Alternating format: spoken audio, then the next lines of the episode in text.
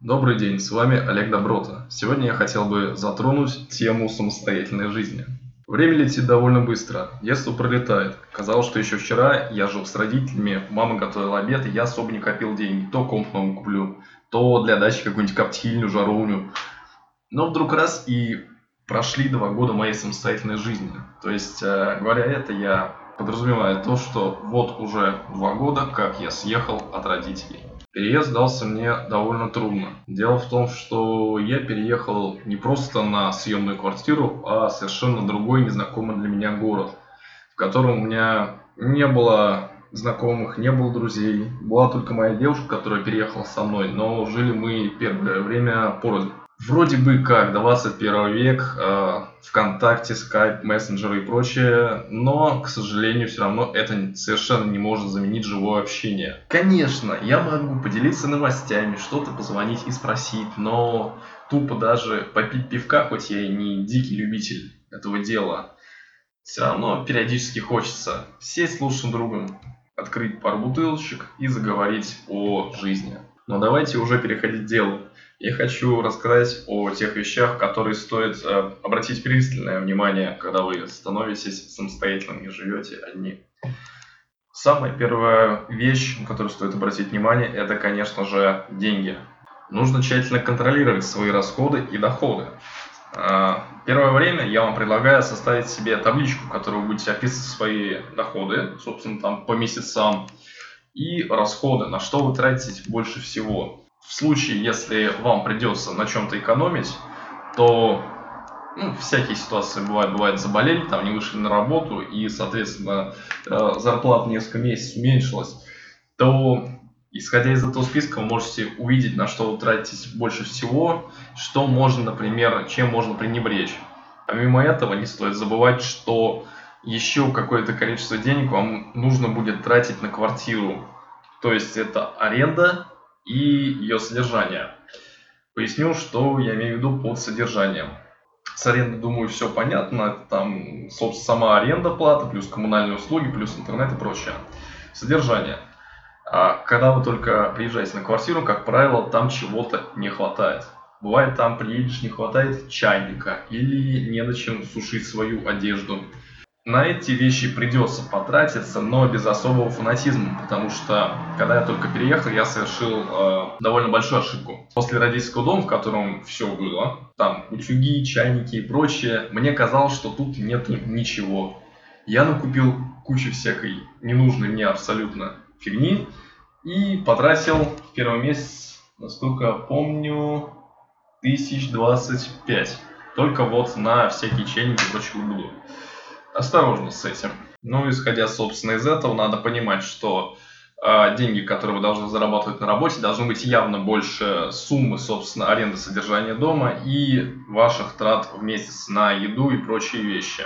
И вы вроде скажете мне, чел, да это и так понятно, господи. Но это не совсем так. Довольно много я знаю людей, которые живут в абсолютный ноль и даже минусах. Ну, типа как э, например, они получают бонус на работе раз там в квартал или полгода, а все это время они живут на свои накопления. Очень плохая идея, никому не советую. Заканчивая, собственно, уже пункт о затратах, перейдем к следующему, который тоже относится непосредственно к ним. Без него никуда нельзя. Это питание. Опять же, собственно, опыта скажу, что ошибку совершить довольно легко. А, самое первое время после родительского дома мне нужно было понять, сколько я трачу, сколько я могу тратить на питание в месяц. И знаете, когда холодильник постоянно не наполнен, когда тебе постоянно не готовят, то довольно часто человек начинает есть довольно мало, просто потому что вырабатывается такая какая-то дикая лень на готовку. Например, я готовил раз в неделю там себе на 5 дней. Но, блин, это занимало довольно много времени, и поэтому там выходные, например, я мог вообще почти ничего не есть, просто потому что мне не хотелось подходить к плите. За этим надо очень-очень осторожно и тщательно следить. Э, первый год я, когда только переехал, весил 83, кажется, кило... да, 83 килограмма. Когда прошло ну, полгода, да, я приехал тогда, э, кажется, в конце марта домой, переехал я до этого в августе, весил я 72 килограмма. То есть, соответственно, 10 кило ушли. И вроде как многие скажут, вау, как здорово, вот как похудеть.